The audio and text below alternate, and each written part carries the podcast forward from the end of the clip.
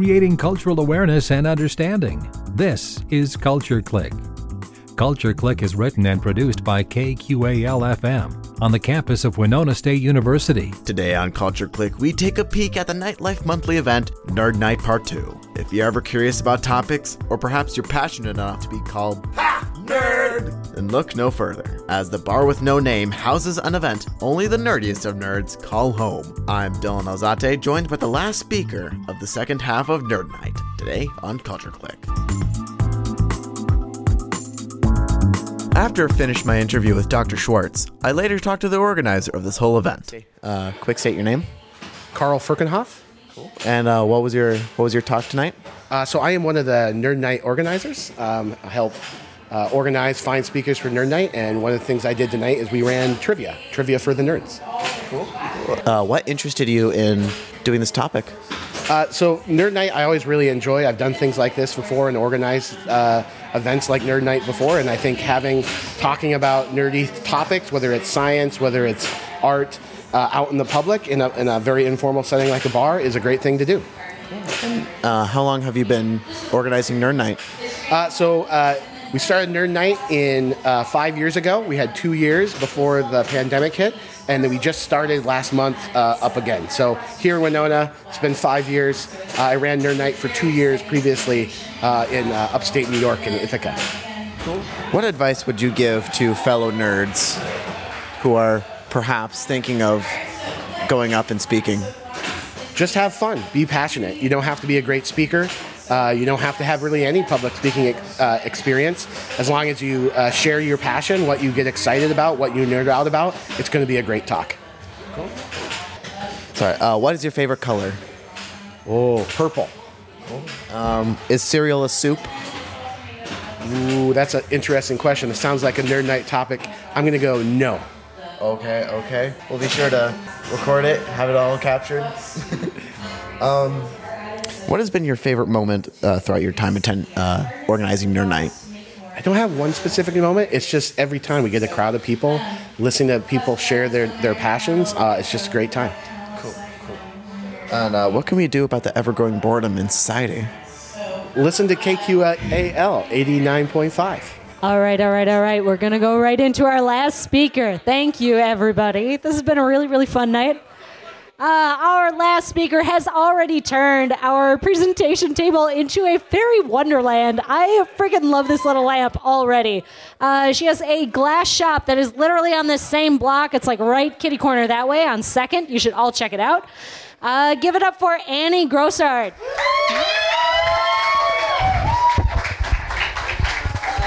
Thank you, everyone.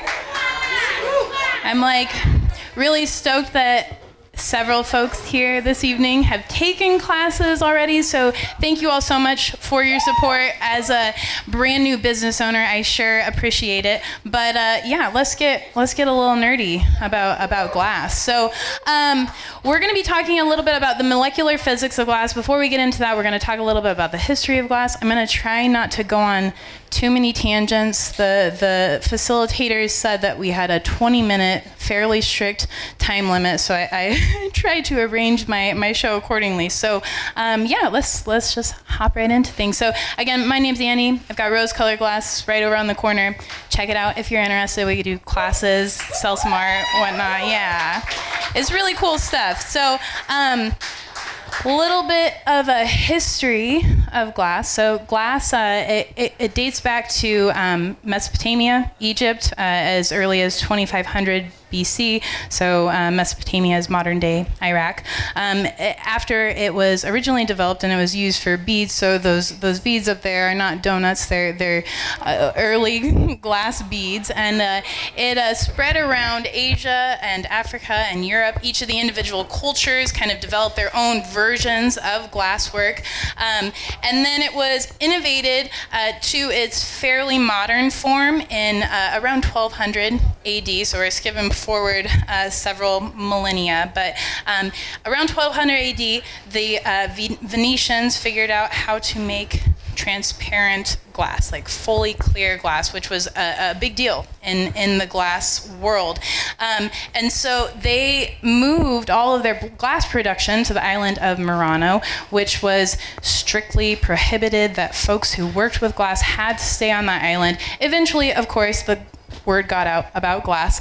Um, so it began being used for bottled beverages. Once folks started carbonating uh, uh, beverages, they began using glass as it was a good container to house carbonated beverages. So, you know, just a pertinent history. And one, uh, and then borosilicate glass, which we'll talk about quite a bit. Um, was developed in 1880. So borosilicate glass, uh, it's a hard glass used for lab equipment. So it's a it was a very exciting innovation in the glass world. And then um, again, pertinent history to glass. I started glasswork in 2011, so you know, among the points of, of glass. So, um, all right, so what is glass? So, glass is made up of three main components. So, uh, soda uh, or soda ash, which is sodium carbonate. So, it's the same type of material as washing soda. So, anything like the, the Arm & Hammer washing soda, same, same sort of compound. Um, and then it's also made up of limestone. So, same sort of compound as chalk and your Tums. Uh, and then it's also made up of silica or sand. So sand is the main component of glass, and then we've got the lime added as an additional kind of variant in the glass. The soda is what adds the flux to decrease the melting temperature of the glass. Um, in addition to that, other ingredients are added, such as boron, to increase the uh, hardness of the glass to make it more durable for various purposes. So, um, that's what that is down there. And we got a little gif of what it kind of looks like when when you're making you know lava in a in a furnace. So uh, from there, um, sorry, this like it's real sensitive. I keep on breathing.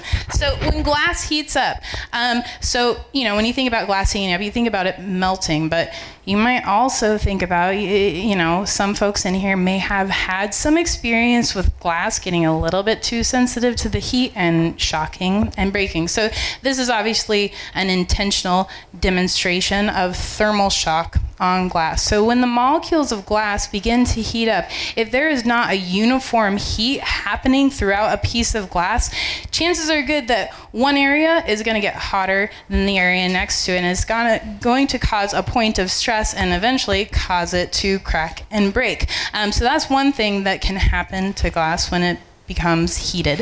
Uh, it can also melt, which is what we do at our studio. We melt it intentionally and carefully to ensure that it doesn't thermal shock, um, or it will stay solid in, in the case that you're not heating it to the point of it, you know, becoming molten. So when you're working over a Bunsen burner with a, a beaker, something like that, or putting your Pyrex pans in your oven, um, you know, it's going to stay solid sometimes. So what determines that? So on to molecules, and I'm really trying to cover a lot in this short period of time. I'm just like really jumping around. So so bear with me, please. Um, but speaking of glass, so the glass molecules on a molecular level are arranged in an amorphous pattern, which means they're irregular. They're more similar when glass is solid to a liquid than to a solid. So I've got a couple of um, pictures of, uh, you know, quartz. So, you know, like quartz crystal uh, will be arranged in a very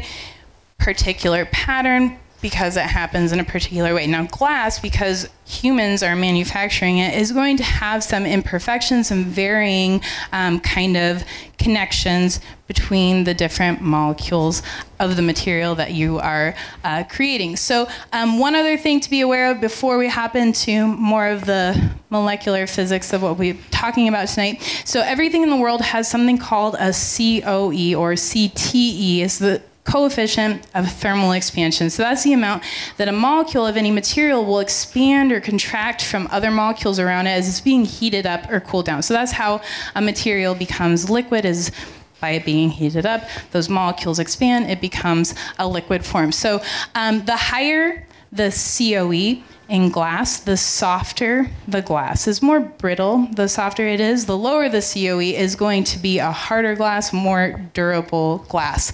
Um, so I have you know, again, a little gift down there, GIF, or however you want to say it, of the way that molecules expand from each other as they're being heated up. So, as that temperature increases, those molecules begin to move in an increasingly irregular and further apart from each other sort of pattern.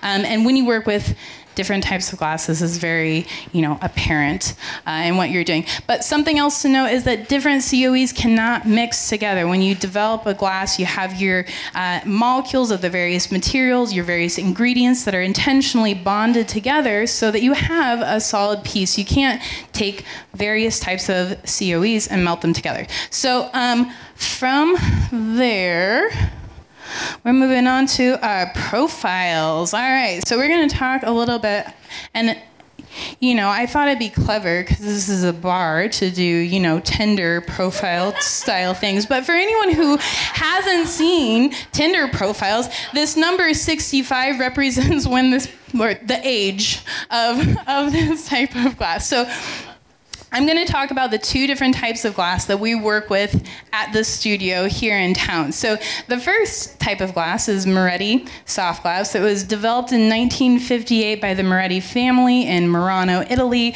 um, which was the island I talked about. So, I got a little image down there. Um, so, uh, The soft glass is a COE of 104. So that means the molecules expand times 104 as they become heated. So they expand quite far from each other. So they have quite a distance to travel back together before they stiffen. So I also have up in the top there. Um, this isn't an accurate, uh, actual physics representation of what happens when you melt glass, but I feel like it's a really good visual because the softer the glass, the further molecules move apart from each other. So the COE 104 is that pink block on the right. Um, so this type of glass again is a soft glass so it's very sensitive to heat. It tends to be more brittle than harder glasses. Um, it's affordable but not cheap. Um, it prefers gentle gradual heat and it works well at low temperatures and it prefers the smaller things in life. So it generally does better, you know, when it's working in a smaller sort of um, shape. Um, and also with soft glass, because of the way the molecules are bonded together, this is just soda, lime, uh, and uh, silica glass. With that type of glass, you're able to pigment it to more vibrant colors than with other glasses that have additional elements. So that's the first type of glass we work with. In general, softer glasses are more brittle. Um, any large scale blown glass or production glass is generally going to be on the softer end of the spectrum. Um, usually it is tempered, so it's hardened on the outside to ensure that it has, you know, a low breakage likelihood. But, you know, glass, glass is always glass. So the second type of glass I want to talk about is borosilicate glass. And to be honest, I was kind of disappointed today because I have children, and so I was doing my my presentation today. And uh, when I was putting it together, I was doing some research on Pyrex in particular. So Pyrex glass. Um, historically, it was the same type of glass as borosilicate glass. So borosilicate was developed for laboratory equipment. It's a very hard durable glass. It has a COE of 33. So the molecules expand times about 33 as it's heated up. It doesn't get super runny even when it's at its most molten point. It's going to stiffen pretty quickly when it's outside of the heat. But that allows for you to have a variety of temperature changes, pressure changes, and the glass should, in general, sustain itself versus like that GIF we had early on uh, of the Pyrex um, container. So the reason why I was disappointed, though, and this is a little bit tangenty, sorry guys, but so I've always understood that Pyrex and borosilicate glass were the same thing. And so even in my classes, I've taught that like your Pyrex bakeware is the same type of glass as what we work with in our classes. This is not entirely true anymore because in 1998 they switched away from borosilicate glass, which is this hardened glass that's made to endure a variety of temperature changes, um, over to tempered soft glass because it was significantly cheaper um, less than half the cost to produce. And so the way you can tell, and just again, because I was a little bit bummed about this today. Um, lowercase Pyrex on your, you know, like any anything you buy in the grocery store these days. If you see it says lowercase Pyrex, that's the newer Pyrex that is tempered soft glass. But uh, anything with the capital letters, any old uh, uh, Pyrex pans, will be actually borosilicate glass. They're actually made to endure a variety of temperature changes, which is unfortunately, and there are lawsuits going on and whatnot because people have had pans explode in their ovens. Um, but at any rate, so if you go to an antique store, and we're in small town Winona, you know, big big city sort of places, you might have a heck of a time, you know, finding, you know, Pyrex, actual old Pyrex, uh, in like antique stores. But seriously, if you go to any of the antique stores around here, if you find Pyrex, actual old Pyrex, buy it up because that stuff is is the shit, you know. And uh, so, at any rate, back to borosilicate glass. So I have age of 143 because it was developed in 1880 by uh, Otto Schott out in Jena, Germany, um, which I've got a lovely picture of it. It looks low key like the Driftless area, except for with a few taller buildings. Um, but uh, yeah, so borosilicate glass is a COE of 33. It's a hard, durable glass. It prefers higher temperatures when it's being melted. Um, it works well under pressure, right? So it's developed for lab equipment. It's made to endure a variety of temperature and pressure changes. Um, so it's really nice to use for like sculptural work. It's what I end up using in the majority of of, you know, I work with both types of glass, but honestly, if I'm going to make something out of glass, glass is already fragile, so I'd prefer to use something that is going to be more durable than than not. So, um, yeah, and often often confused with Pyrex, but Pyrex and borosilica glass are unfortunately no longer the same. And yes, it is expensive, but it's worth it. Um, so, let's see. From there. Um, just wanted to say we got a whole lot of different types of glass in the world, right? So bottled glass, um, any containers you buy, any you know like pint glasses you use. Most of them are varying types of glass, but you can't melt the different COEs together. So that's why you can recycle, you know, your your bottles, but you can't recycle like a pint glass or a wine glass if it breaks because those COEs cannot melt together. But there are, you know, tons of different types of glasses throughout history, throughout the world, throughout various cultures, all with their varying histories, um, characteristics, you know, applications, and it is just so stinking cool. So, um, yeah, thank you guys so much for listening. Um, feel free to uh, check out our shop to learn more. We got a fancy website, social media, all that. I try to keep up on that. So, yeah. Thank you so much. Any questions for Annie? Fabulous job.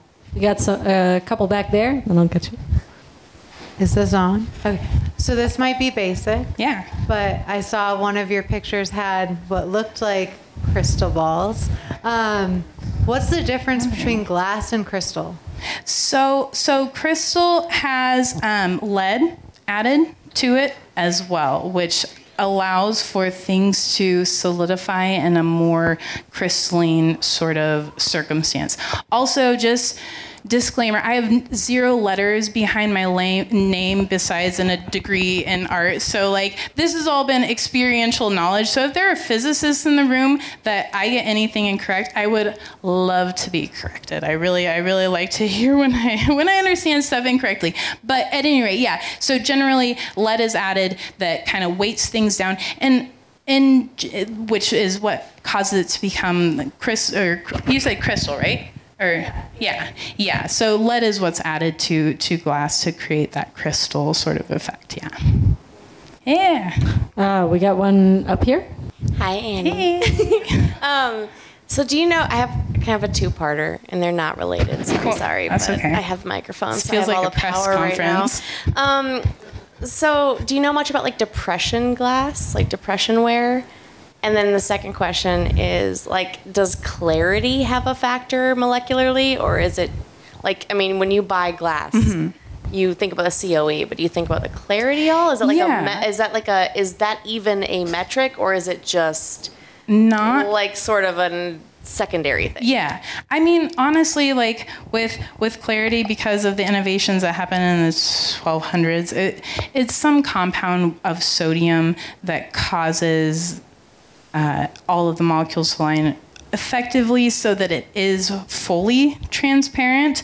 Um, so, uh, uh, but we're living in 2023 where that's all been like so, and and that's why you know I feel very driven to continue sharing this glass art. Like less relish in the fact that our our ancestors developed all of this technology and figured all this stuff out so that we can I can order just clear rods of glass instead of having to collect my sand and my washing soda and my chalk and heat it all together, you know? Um, so, yeah, I mean, like, honestly, as a glass artist, I haven't really had to think about clarity much. That's just something that exists.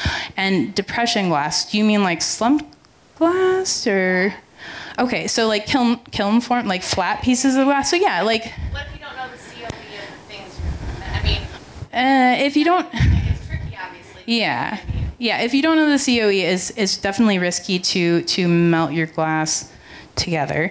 Um, you can do tests where you have a rod of something that you know what the COE is and mix that with something you don't know what the COE is and just test which type of glass is going to be compatible with. But um, in general, you don't want to make a habit of like melting just mystery glasses together. You'll end up with a performance piece rather than something that'll last. Yeah. Um, so I, I learned stained glass from a guy who lived in town for a long time, and he he would repeat this one thing to me, and it was like a mantra. He he would say like, you know, never forget, glass isn't a solid. It's a it's a slowly flowing liquid, and I never really understood that. So could you just say, is that like true, a myth, Yeah. somewhere in between? So, I mean, like, honestly, in my research, it's been like somewhere in between because it, it does solidify in this amorphous state, which is closer to the molecular state of what water or, or liquid would look like. Um, and so it remains in that state, but more recent research has. Um, pointed to that over time um, in so it only will continue to be liquid if it's ongoingly exposed to heat. So it honestly depends on the context that it's in. So if you're in a really hot region, your glass windows will eventually kind of start to melt down. But uh, over time, if it's in a space that's not hot enough to cause it to continue to droop, it again, these are like theoretical, but they, they say it will become more of a crystalline structure over time. It will condense and compress versus what people have thought about because I've, you know, that's been a, a thing and something that I've been ongoingly researching, but it's not there. It doesn't seem like there's like super conclusive evidence because windows do droop over time when they're facing the sun and whatnot. Um, so you know i can't i can't give conclusive like this is a, so it's it's it acts more like a liquid over time. If it's exposed to heat if it's not exposed to heat then it tends to become more of a crystalline structure. The molecules kind of condense and compress over time if it's not exposed to heat. So it's kind of a yeah i mean yeah not a not a super super definitive answer unfortunately. Uh, yeah, I got one in the front right here. Thanks. Hi, we had a storm door that had one big solid piece of glass in it, mm-hmm. not paned. And we came home one day and it was shattered into like was shattered. Like Yeah. every ounce of it was shattered. We had the police out. There was no evidence ever of vandalism. Yeah. And they said once in a while they just see this. So I was kind of curious about your Pyrex thing just Yeah, shattered. yeah. It was shattered. Like And every so- ounce of it was shattered, not just Yeah. a piece of it. Right. And so the thing is, is that when you heat and stress glass out, those fissures, like you have one point of stress and that starts to create a fissure. But that fissure starts to create multiple other fissures. And each of those fissures creates multiple other fissures. And so it spreads any amount of stress. And so that amount of stress can be caused by maybe a bug, like a big old bug flying too hard into your window, or or you know the sun hitting the window at just the wrong point you know just like and like it can happen kind of over time where the molecules kind of like slightly droop slightly weaken and then it's just like the one thing it's like you know when you're washing a wine glass and it just shatters you know over time it can create points of stress and uh, you know eventually it will and like i said those fissures creating other fissures like what happens in here because like you know he touches it just right here with this like probably metal rod but it spreads and each of those fissures creating fissures causes the entire thing to shatter. So in general when glass breaks borosilicate glass tends to have a little bit more of a clean break, but if you have anything thin at all that's been blown out into um, a state that glass isn't necessarily like super comfortable in, and any older windows too might not be tempered. So newer glass windows will be tempered where they're they're hardened, they're solidified, um, but older windows might not have that tempering process have been done to them and might cause them to be additionally, you know, yeah. Uh, we got one back here. Here. Mine's a two-parter. Cool. Can you talk about the difference between the kind of glass that you use in your classes and the kind of glass that people may see on TV? Yeah. In the the blown away. Yeah, totally. Yeah, so folks have probably seen Blown Away, uh, the show, at least some folks in here. And if you haven't, it's basically Forged in Fire, but with glass. And it's like, but I haven't really watched Forged in Fire. I just know of it. And I've only watched Blown Away. And Blown Away is really cool and really exciting. And things break, which is kind of like, you know, just kind of like humanizing to the whole process, like realizing that glass artists go through things like breaking. But um, so, uh, the glass used in large scale glass blowing is usually a COE of 90 or 96. So it's still a fairly soft glass, but it's not quite as soft as like the bead making glass that we use in classes, um, because the you know, like I said, the the higher the COE, the more brittle the glass is. So in general. Soft, soft glass like COE 104, uh, you'll use it in smaller applications, whereas something like you know, if you're wanting to do large scale blown glass, you're going to want to use a slightly harder glass. It also just makes it more manageable to have something that's not going to be qu- quite as runny when it's molten, um, but still stays malleable enough for you to blow it and pull it and twist it and snip it and all sorts of stuff before it stiffens back up into a solid point. So yeah, the the COE of large scale blown glass is closer to soft glass than hard glass, but it is a little bit harder than than uh, the soft glass that we work with for beats. Yeah. Thank you. My second part, is do you have any classes coming up that are for like cute holiday animals or anything? yeah. Oh, it sounds like you know about something back there. So yeah, I'm uh, you know, I'm trying to keep things interesting. You know, I kind of have my standard classes, but trying to make, you know, seasonal classes. Thank you, Anne, uh, for, for uh, uh, just keeping things interesting. So we're doing a little peeps class. Um, so I'll be I'll be posting this soon. It's not even listed yet, but we will be, you know, making. I'm just trying to, you know. Kind of keep things interesting for folks, and once folks have taken classes, they can come back and do more torch work after the fact during torch time. So I'm just trying to, you know, keep glass being accessible here in town. All right, we've got one more here. So along the lines of Our Lady here with the storm door, we Mhm. had an old like you know.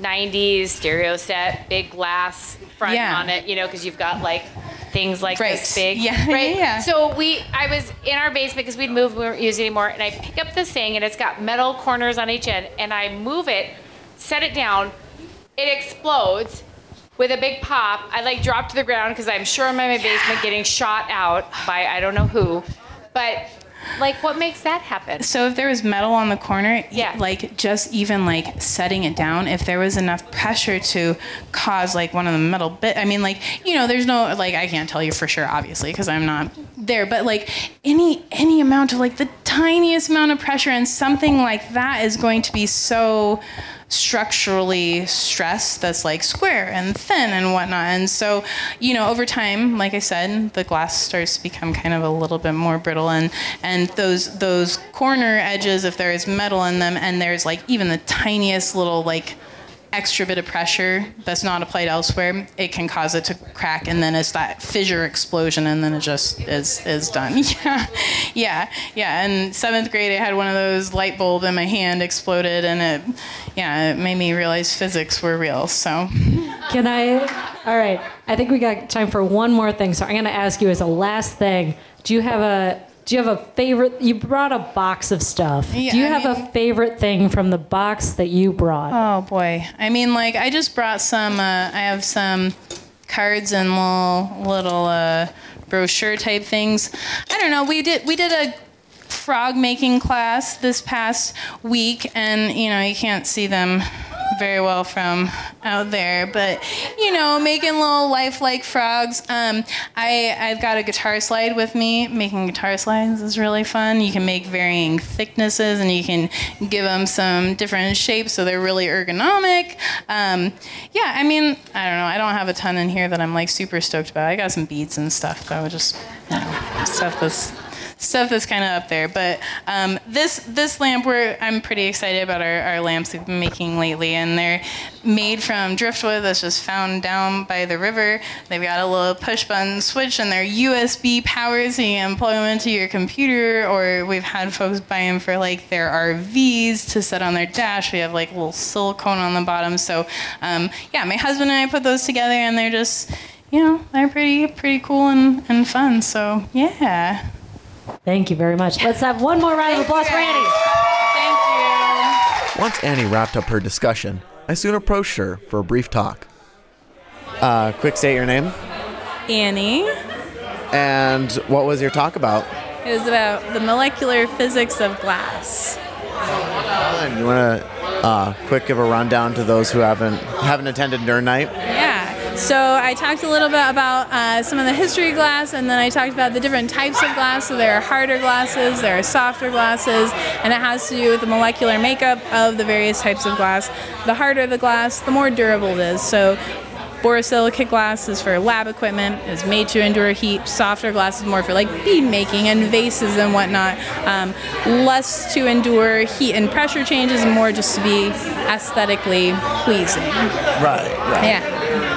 Um, have you? What interested you in choosing this topic? Um, I have been doing glasswork since 2011 and took a class kind of on a whim, but fell in love with it, and it really opened my mind um, to physics and to caring about um, the physics of the world around me, and it just really brought my attention to to life in a way that I had never experienced before. So I yeah, I'm, I'm very passionate about glass. I have a glass business and yeah.